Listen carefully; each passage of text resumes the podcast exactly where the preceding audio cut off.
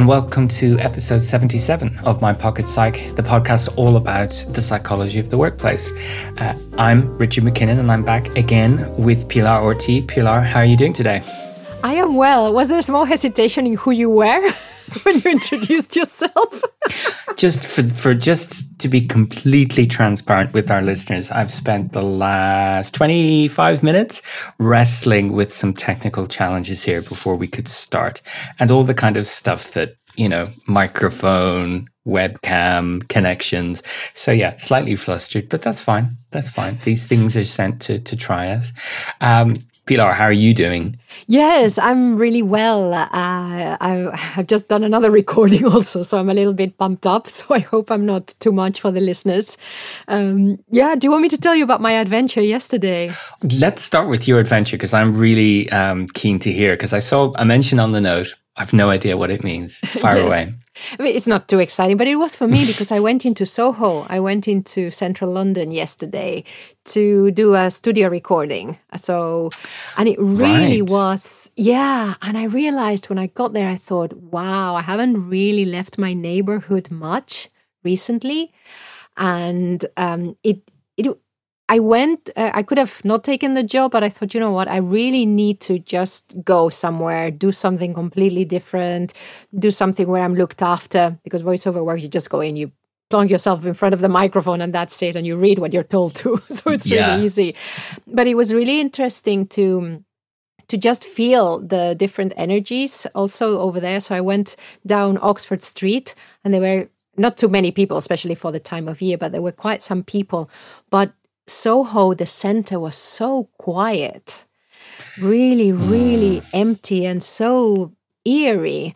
Uh, but uh, yeah, I just thought it, it it it was, well, I just thought I'd share it with, with you, because it's all about, yeah, the, the difference. Um, yeah, it, it was yeah. interesting. And and we're we're talking about working from home, and, and I think that's a really interesting thing. Once you've been doing this for quite some time, to go and work somewhere else, you notice the differences, and and especially right now in December twenty twenty, when um, there's still a lot of restrictions on where we can go and what we can do. Everywhere feels a bit weird. Um, mm. To add to the weirdness of being back in a different workplace. Yeah, well, thank, thanks for sharing that.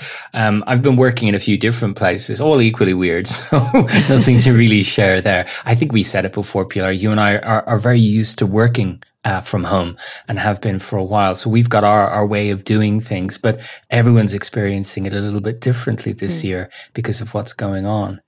So listeners, if, if you um, listened to us last time round, we were introducing this new series of episodes all about working from home and sort of the rationale for why it's important to look at this. And, you know, to, to be really um, clear about it, this is about sort of drawing a line in the sand and looking forward to doing working from home in a more sustainable way, in a healthier way, and maybe getting out of panic mode, uh, out of emergency mode. And I'm really conscious that for many people, they are working from home in less than ideal situation.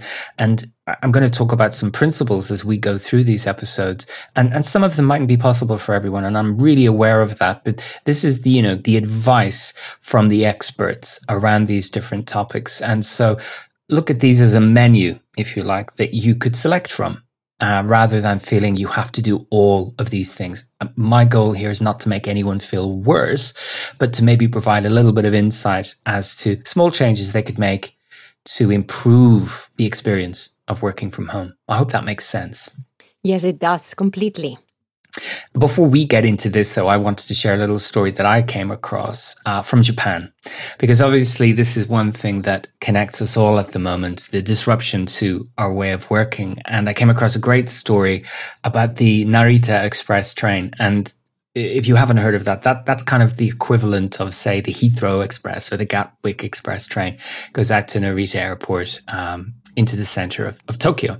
And obviously, not a lot of people are flying. So there's fewer flights, there's fewer people going out to the airport. So the train company uh, did something quite interesting, which was to run the trains, but as a sort of a moving office for people who wanted to get a change from working at home. And I thought this was absolutely delightful. I'll share the link to the story in, in the show notes, but it, it's innovative. It's a good use of the rolling stock that was there anyway. And it just reflects that it, you know, the Narita Express is not being used to go out to the airport. The size of the typical home in Tokyo is really quite small compared to what we're used to here in the U K. And so many people will just want to get a break from those four walls. What better way to do it than to look out the window of a moving train while you've got Wi-Fi, while you've got uh, a nice table in front of you? I just thought it was a lovely idea.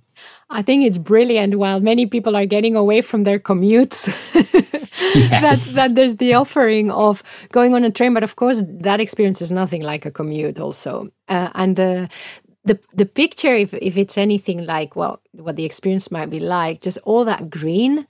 And I can just imagine sometimes what's really nice about the trains is that you go through fields or whatever. Um, and, and just that feeling sometimes is just... Just getting on something that's moving at a different speed to what you're used to um, g- allows you to leave stuff behind. So it's quite a nice break. I love the idea. I think it's so creative. I, I think there's also something there about, I mean, to be honest, it does take a little while before you see green fields when you're you're traveling out of Tokyo. but, but, but, well, I mean, you, you, you've parks, and et cetera. But I think one of the things that brings a sense of normality to it is the return to a train station and going mm. through the barriers and seeing the shops and dressing for work, you know, and getting on a train. There's this sort of a replication of um, what was. Uh, and for some people, this would be really interesting because if they're commuters, they won't be used to getting on the Narita Express. It's quite a different train. So anyway, wow. I, I think it's a really nice insight into how different organizations are responding to this and recognizing that people who are working from home, maybe for the first time, maybe you're looking for a bit of variety in their environment.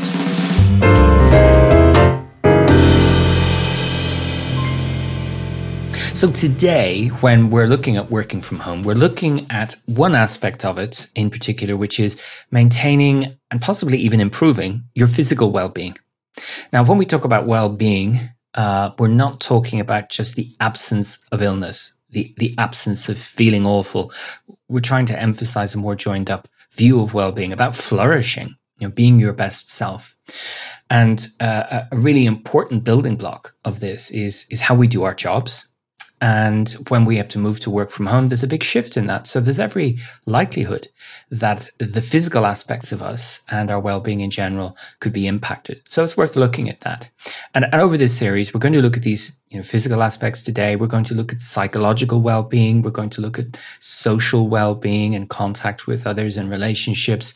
We're going to look at productivity, and we're going to look at the role of leisure and rest and recovery and so on. But, um, I want to point out now, there might be a little bit of repetition over the next five or six episodes. Some of the um, recommendations might pop up more than once, and that's because these different aspects of us are interlinked.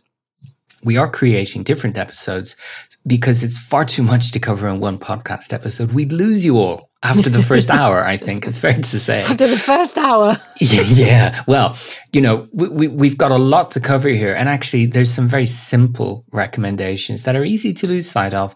And the good news is they can impact our physical well-being, our social contact, our psychological well-being. So there will be a bit of that. And as I said, I'd like everyone to look at this as a bit of a menu that they can select from and try out some of these things.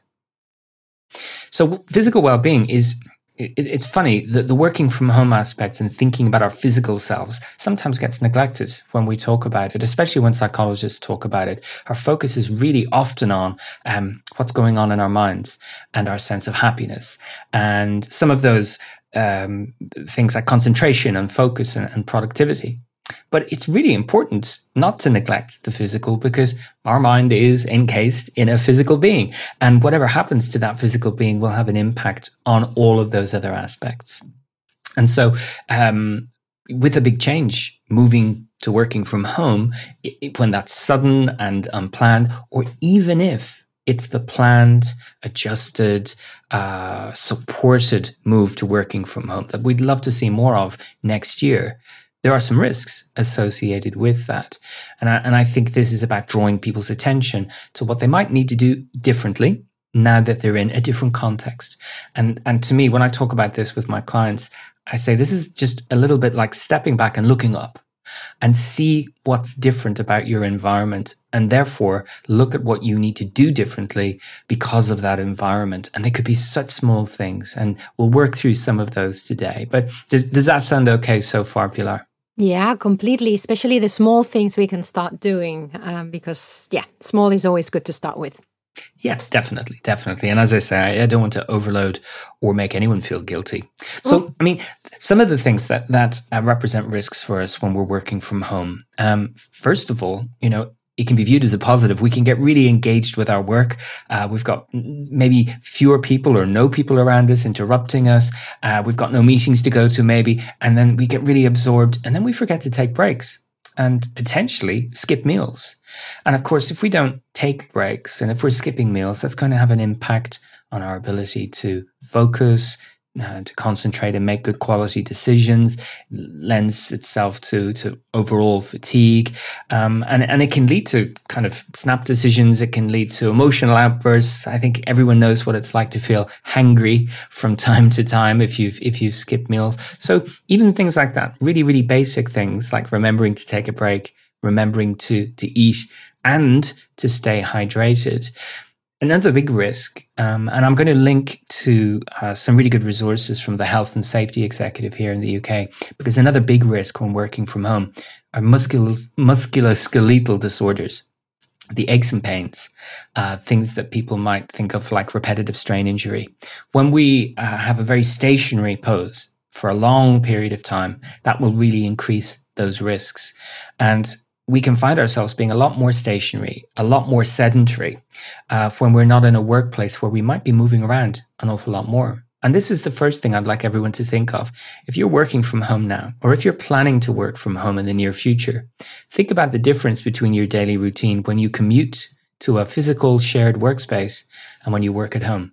There's an awful lot less movement. You know, there's there's an awful lot less making your way to the workplace, moving around that workplace, standing up and going to physical meetings, standing up and getting a coffee, walking to get some lunch. So you can see where I'm going here. Even that difference that in physical context means that we might see quite a big difference in the amount of moving around that we do. And then another big risk here, and related to, to the musculoskeletal side of things, is having a an inappropriate workstation setup. We mightn't appreciate just how ergonomic uh, our state, our, our workstation setup is in a workplace until we have to survive without those key pieces of equipment. And, and on that note, I just want to point out there's a big difference between writing an email with a twelve-inch screen laptop on your lap on a train uh, when you're on a thirty-minute journey and trying to do the same thing for eight hours straight. You know, the laptops are great for that dipping in and out of things, but without some adjustments, we could end up with some, um, at a, at a small level, some aches and pains, and at a much more serious level, the kind of musculoskeletal problems that, that can be with us for some time. Pilar, you're really familiar with, with working from home. I've, I've kind of flagged a few scary risks there. Anything else you can think of from the physical moving around, physical well-being side of things that are risks? I think also the fact that if you're working with other people, sometimes you move your head a bit to turn around and look around, or uh, you might swivel in your chair, or or just not even getting up, but actually just moving the spine a little bit as you engage with the environment. Whereas if nothing is, especially if you're in a quiet home and nothing is happening around you, there's that stiffness that will creep up around the neck and around the shoulders just because you are completely staring at the same mm-hmm. space. Um, and stuff that I've heard recommend to to deal with that is things like, um, well, if you have a wonderful standing desk that you can shift up and down a little bit, not really going from sitting to standing, but just shift it a bit so that the neck is just, the head is just at a slightly different angle, just by a few degrees. Um, and I think that, that I forget to do that, but but it does make a difference. I do notice myself sometimes when I go, ooh, let me just shift the computer, the screen a little bit further down. Um, and if you don't have that kind of desk, sometimes it's just a question of, don't let any health and safety people hear me, or maybe putting uh, putting a, a book for some time uh, under your screen so that it's lifted a bit, or changing your, your chair height or something.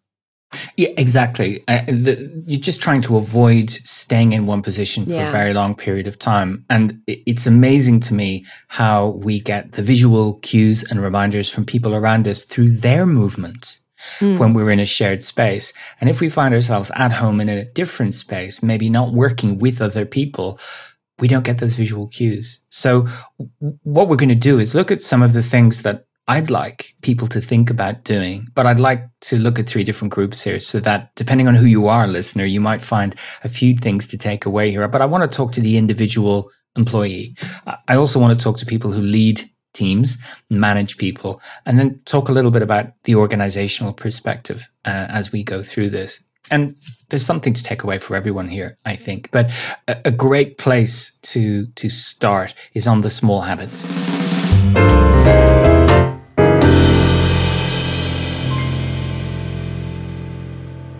When you look at what the Health and Safety Executive recommends when it comes to uh, the, the risks for home workers, taking breaks is, is really up there in the top of the list.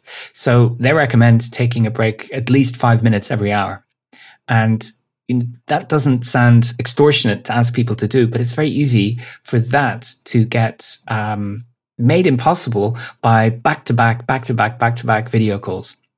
So we'll come back to that in a minute, but it, you know, you can use a timer, uh, a kitchen timer. You could use your smartphone just to remind you at five to or ten to the hour to take a break. And it's not just taking a break from work. It's taking a break from screens to avoid eye strain. It's taking a break from a fixed, uh, stationary, uh, sedentary position. Um, and it's taking a break also from, from work to potentially move, maybe get a glass of water to help with the hydration. But, you know, staying sedentary and in a fixed position, and especially when you're using a computer, that will add up and cause strain in, in no time at all, actually. And another uh, aspect here is to think about how you can build exercise into your routine. And a, and a really positive thing coming out from this year has been people working from home feeding back that they really love the flexibility of not having to commute, because it gives them an opportunity to exercise um, in a way that was really difficult when they had all of that time on buses and trains and so on. The real risk is that you you use that time after a while to do more work, and then we need to build exercise once again into the routine. So one of the ways that I explore it with my clients is just simply building the habit of a daily walk in. In some way, shape, or form, getting a walk in to the, the routine so it becomes habitual. Now, we talked about this a lot on a previous episode when we had Professor Shane O'Mara on, talking about his research and, and his book into the uh, the power of simply walking. So when we talk about exercise, it can be super simple. It doesn't require money, doesn't require equipment. It just requires us to move around. And um, and doubly, the, the benefits of getting outside, getting some fresh air, getting some sunlight. I'm also thinking if, if we can't do that for whatever reason, if we're not able to go for a walk, maybe even just some stretches to uh, just, especially at the beginning of the day, to just get everything moving before you sit down and get everything stiff again. So Absolutely. I think that if, if depending on what we can do, it's really, what is it about? It's about getting the body moving a bit. mm-hmm. uh, and, and also, yeah, if you can get fresh air, that's also, yeah, great. I mean, more and more people I'm talking to are um, using their phone calls as an opportunity to to go walking about the place and have phone calls on the move. Um, it's not visual. No one need know where you are. And whether they're walking around their house or their own garden, or they're just walking up and down the street, they f- they find that a really useful way to break up that day from being seated in front of a screen Um, with a earphone in your ear and a keyboard under your fingers. So anything to break it up. No hard and fast rules here, but just to pay attention to it in the first place so you can notice how your body feels and how it potentially feels better once you've done some of that movement. Um, I'm going to pick up, Richard, what you're saying about the phone, because I think that because uh, uh, video conferencing has become so accessible and, and so popular as well, I found myself having more video meetings than usual. And mm. I've moved, when I've had a one-to-ones, uh, so if I was just talking to one other person, I've often asked if we could just have it by phone.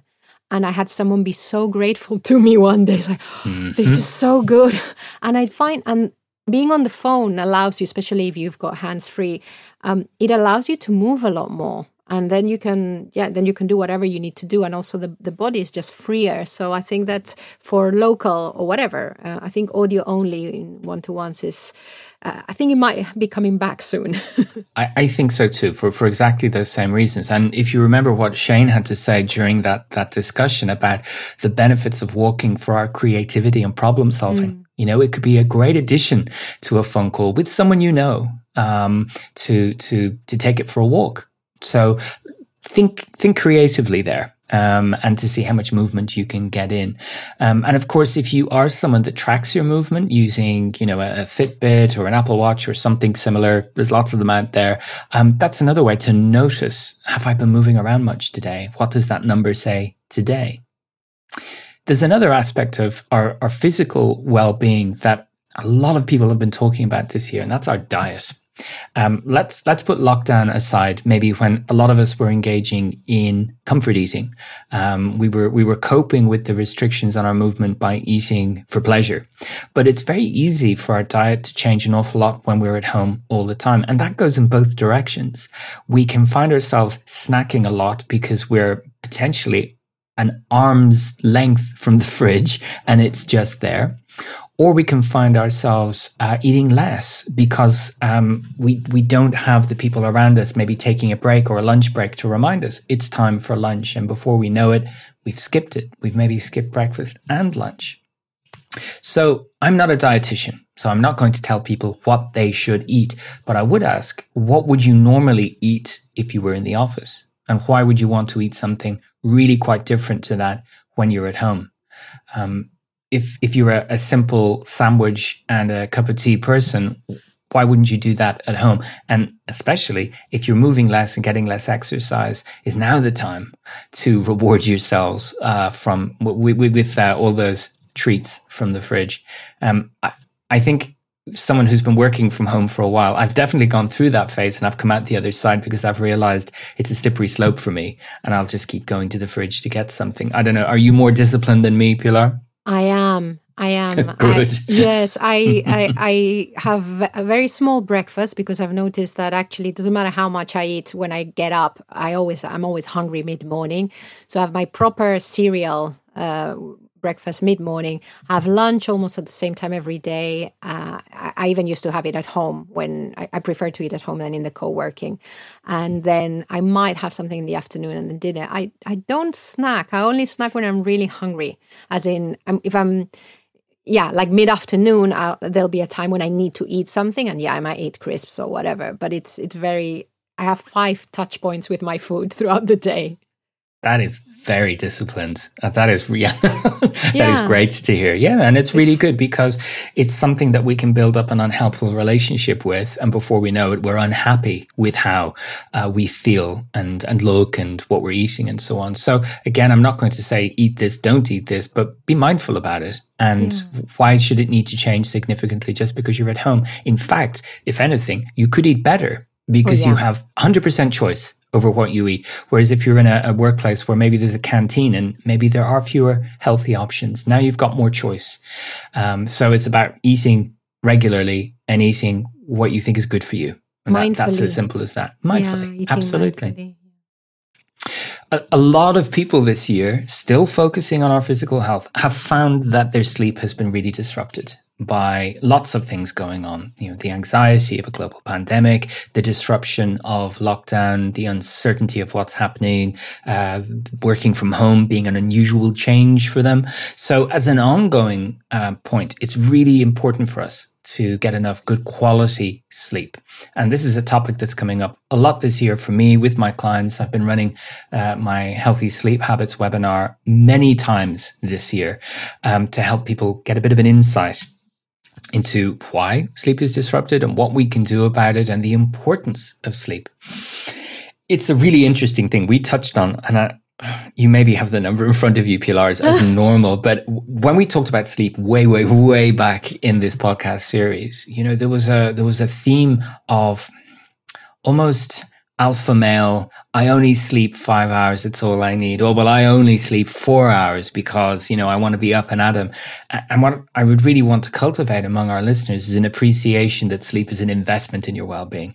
And getting enough sleep for you, enough good quality sleep, will help you have the best possible day the next day, rather than um, sort of stealing from our sleep, creating a sleep debt, which will only impair our ability to do a great job and be the person we want to be the next day. It can feel difficult when we've had an awful lot of change. So some general principles, because there's no one size fits all, but some some general principles that I cover off on the webinar. Um, have a wind down period in the evening.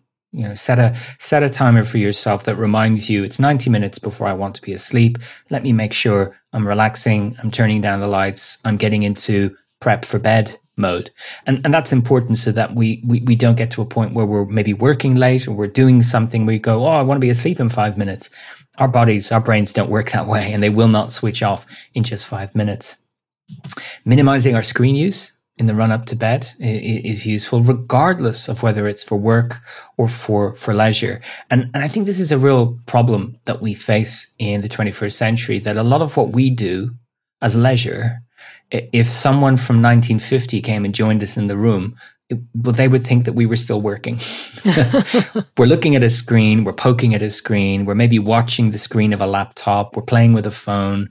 Now, we might be doing it, we might be on social media, we might be messaging a friend uh, abroad, but we're using those devices in, in just the same way.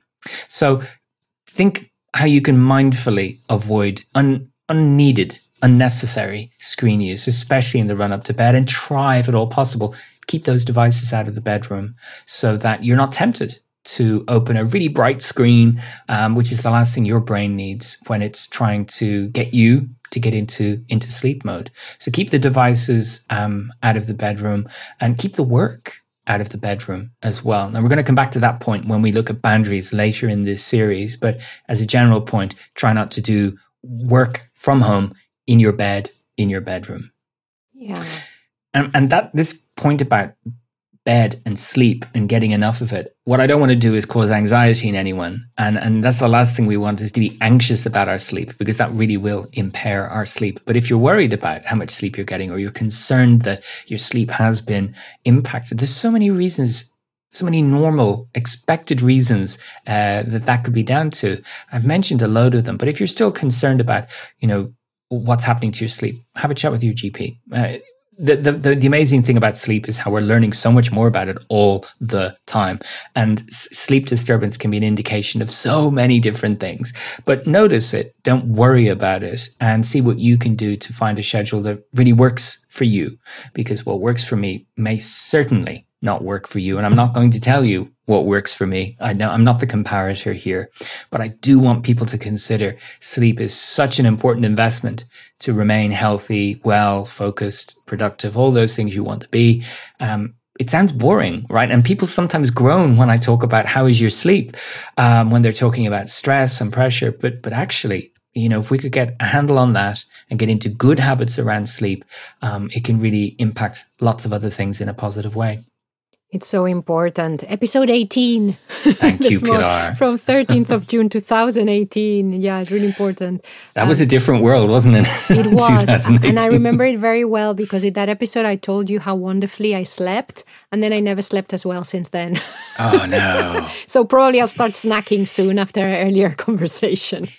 Um, it, yeah. It's something that um, definitely under lockdown, in the early days, many people found themselves working and working and working in the evening because they found they couldn't do anything else. A lot of yeah. their social channels were cut off. Now, if we can view twenty twenty-one as potentially being different in that regard, it's as important then to understand, what am I going to do with my evening when I'm not working? And how am I going to do that with intent and really get stuck into my personal life so that work doesn't unintentionally bleed into it? And as a result, impact my ability to switch off, relax, and then eventually sleep.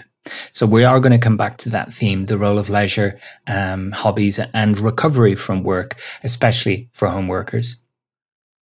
Something that, uh, again, just because of the changing context, is hydration levels. So many people will drink more uh, when they are in the shared work environment just because of the visual cues around them. People getting up to refill their water bottle or their glass, and the, the shared water fountains and the ability to get water really easily. It's there. It's something that people do.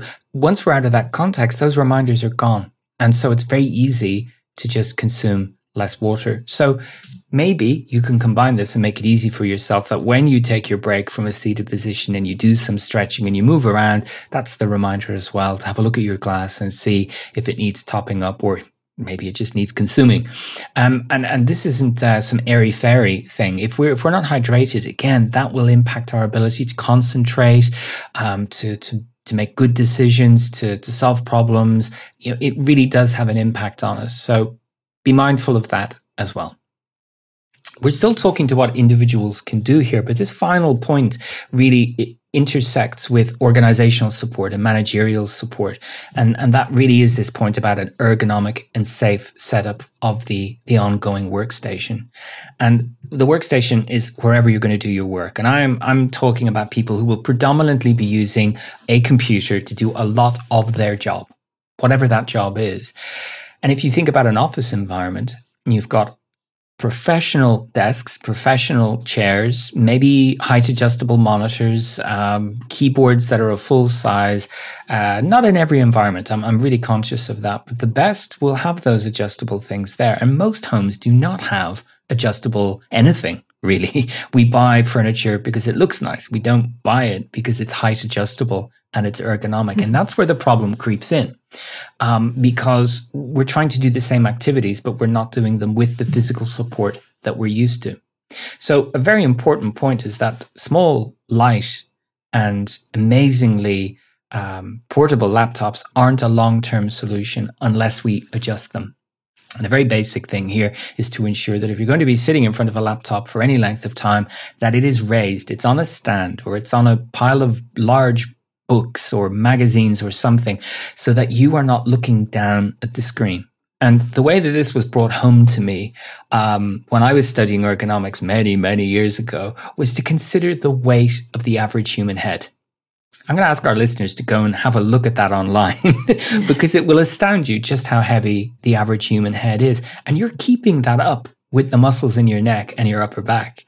So if you're not um, in a neutral posture, you're putting strain on aspects of your neck and your back and your shoulders, and that will manifest after a while as the aches and pains. So we want to head that off at the pass and make sure we've got an external mouse pointing device, an external keyboard, and we're using the laptop's screen as more of a monitor. Now, th- this sounds easy from my perspective, but we, we need the organizational support for that to be put in place. And many people I've been dealing with this year will have been given a monitor, maybe even a second monitor to put alongside it if they use, you know, these really big screens. They're given this equipment, but it might not be something that your employer has thought about yet. So it's worth having the conversation.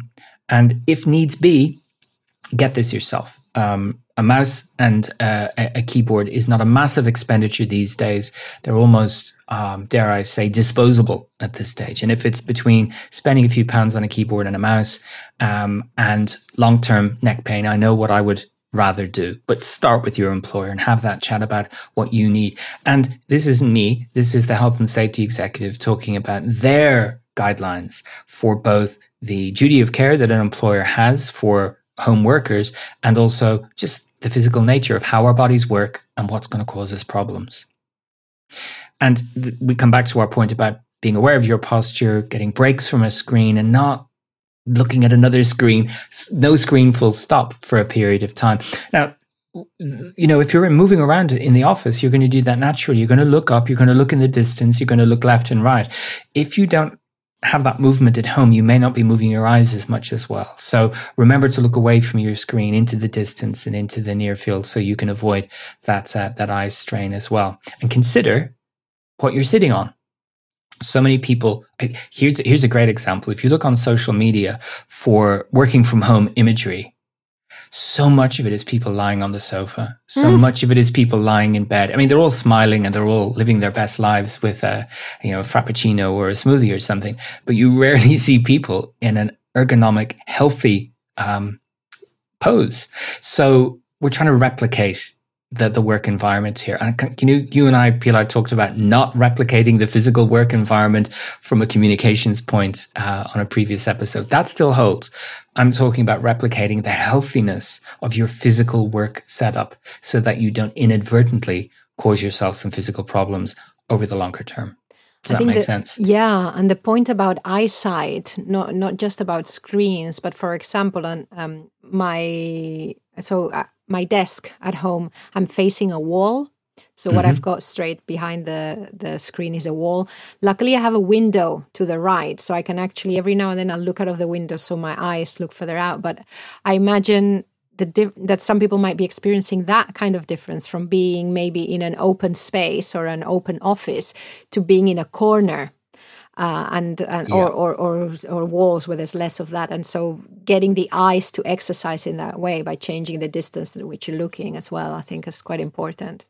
It, it's a huge part of the difference we experience when working from home. If you just think about how well lit most workplaces are, oh, yeah. maybe overlit, you might argue, but the unrelenting light everywhere, that most people's homes, they're not lit like a mortuary, you know, they're lit uh, in, a, in a soft way. So again, ensuring that you've got sufficient light, that you're not squinting, um, you're not damaging your eyesight. Um, so This is the other thing. We'll talk about it when we look at boundaries, but this setup also needs to be flexible. Unless you're lucky enough to have a study or a spare room that you can set up this way, it's also important that you can put it away again at the end of the day. So think about that as part of your, your, your setup. So for the individual, we're talking about taking breaks, moving around, eating and drinking regularly and normally and mindfully, uh, making sleep a priority and uh, making sure that your, your workstation setup is one that's not going to add to your problems. It's going to be as neutral as possible.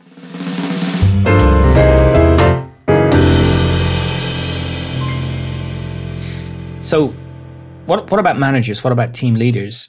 Something we'll talk about at a later date is what managers could conceivably do in terms of uh, team atmosphere and trust and staying in touch with people and all of the social aspect of this. But a, a very simple thing managers can do when being mindful of people's physical health and working from home is just make sure they've got all the equipment they need. Ask them, um, make it clear to them that it's possible to purchase more equipment so that they can work healthfully, and ask them about their workstation setup. And if you've got the, the colleagues in H R or in your health and safety department, to share the information about what a good, uh, neutral, healthy workstation setup looks like. And be really clear what people are entitled to, and um, you know, make sure that they they understand that this is part of doing a good job and it's part of your duty of care. So have that conversation really, really early on. And don't treat these things as a luxury. Unfortunately, I've come across that a few times where, you know, aren't you lucky you're getting a monitor? Well, you want me to do the job and this mm. comes with the job. So don't really treat it like I'm getting a great break here. And on that note, unintentional, but breaks. It's really important that managers role model what we've just been talking about. So not only take the breaks, but maybe signpost to your team that you're taking a break. Let them know, I needed some fresh air, I'm going for a quick walk, or I'm away from my desk right now, but I have my phone, I just don't want to sit down all day. Or as you said earlier, Pilar, maybe could we do this on the phone rather than another video call uh, because I'm trying to break up the amount of time I spend in front of the screen. All normal, all really acceptable, but very powerful when it comes from your manager. And not only talking about it, but but following through on that. I think that's really important, and it gives people uh, a certain license to follow through on that. Something that managers have a lot of influence over, if not control, is the scheduling of meetings, and maybe introducing ways of working that avoid back-to-back video meetings uh, when the video component isn't necessarily required, and maybe exploring ways of scheduling meetings where they don't end uh, one minute before the next one starts. So exploring thirty-minute slots, forty-minute slots, and uh, questioning the needs for meetings, because as uh, Pilar, you made the point very eloquently before, often that can be a bit of a sign of replicating the work environment socially so that we can see people at work, when in fact, if they're in the meeting, they're not doing the work, right? Yeah, I mean, you could argue that the meetings are the work, but it's uh, but it, it doesn't. At some point, it stop you stop being productive. especially if you have seven hours of these meetings yeah. and then you're facing your to-do list or your email yeah, inbox or whatever it is. So just think about them. Uh, there's no there's no perfect answer to this, but maybe question them and um, make sure that you can use your seniority to have an influence on that that situation. And, you know, all of these things that I've been talking about, uh, it's great for managers to instigate the conversation, because you're you're saying, I think this is as important as your timekeeping, your productivity, your staying in touch. I think it's important that you remain healthy and well. And I want to talk to you about what you need to remain healthy and well while you're working from home. The bottom line is the employer still has a duty of care. And uh, it's an interesting overlap um, in terms of there's a specific category of employee um, from the health and safety executive perspective as well when they're working alone. There's specific guidance for employees working alone. Now, they not me, may not be at home. They could be, for example, a security guard who's working alone um, at a, at a, I don't know, a postal depot at night or something. As sp- specific requirements to look after their well-being. But if an employee is working at home, uh, in a sense, they're working alone, and leaders of organizations need to do their best to ensure that the communication lines are open so that isolation doesn't creep in. And these employees don't feel alone. When they're physically separate, they don't need to be socially separate from everyone else at work. A lot on managers' plates. I'm really conscious of that, and I always seem to be adding to it. But if we think about the bigger picture here, it means that you will have healthy, happy employees, and um, you won't have to deal with the problems down the line that can creep in when physical health suffers because of work and the work setup. In a way, if you look, uh, you could also think, well, you've got to, uh, it's good to role model some of these habits. So mm-hmm. in doing that, you need to look after yourself. So if you look after yourself, then you can role model great behavior. So it's a great incentive for those people who struggle a bit more just to say, okay, yeah, yeah, I, I've got to do all these things, but I never seem to do them. Okay, well, look, this is also having an impact on the team, because if you're not role modeling this, um, this might not be happening. So I think it's an extra incentive to to look after ourselves if we're looking after other people. Absolutely. And we're talking about small things as well. Yeah. We're not talking about massive, massive changes. I've, just one final point from the organizational perspective. If you're running an organization or sufficiently senior that you own budget, I think you know the most important thing you can do is ensure that managers are empowered to get people the um, appropriate workstation equipment to work effectively from home, that training is made available for people so they can understand how to thrive when working from home, and it doesn't detract from their well-being in any way, and that working from home and everything that it implies is is part of how you do things in the organization. So it's reflected in the manager's skill set and how people are developed. It's reflected in communication and how you um, involve people when they're not in the same space. Um, so it, it's not just a either or, or we have to do this because of. I think many people downplay all of the change it can bring. But we're talking today just about the physical well-being part, which is really important. But if you can put the money behind this, you'll make sure that people can take advantage of these things, and it won't have the uh, the potential negative impact that's out there.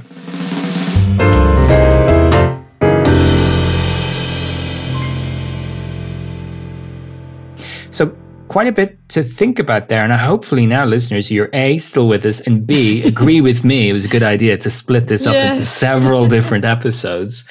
I'd love to hear from you. What are you doing to look after your physical well-being? Uh, we will look at psychological well-being uh, next time round, but physical or psychological well-being, how are you looking after yourself while you're working from home? Maybe there's things that I know for a fact there's things I've not mentioned today that work for you. We'd love to hear your examples. Uh, we'd love to hear how you've made it work for you.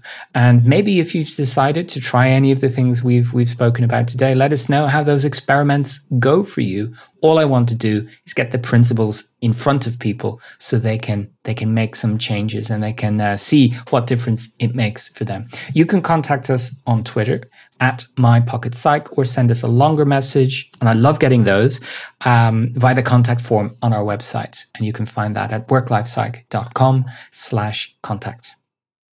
Pilar, we've come to the end of another episode, but as always, before we press stop, anything you want to throw in on this topic of working from home and you know, maintaining your well-being. Only look after yourselves, listeners. That's a lovely end to that. Thank you. Everyone, as ever, thanks for listening.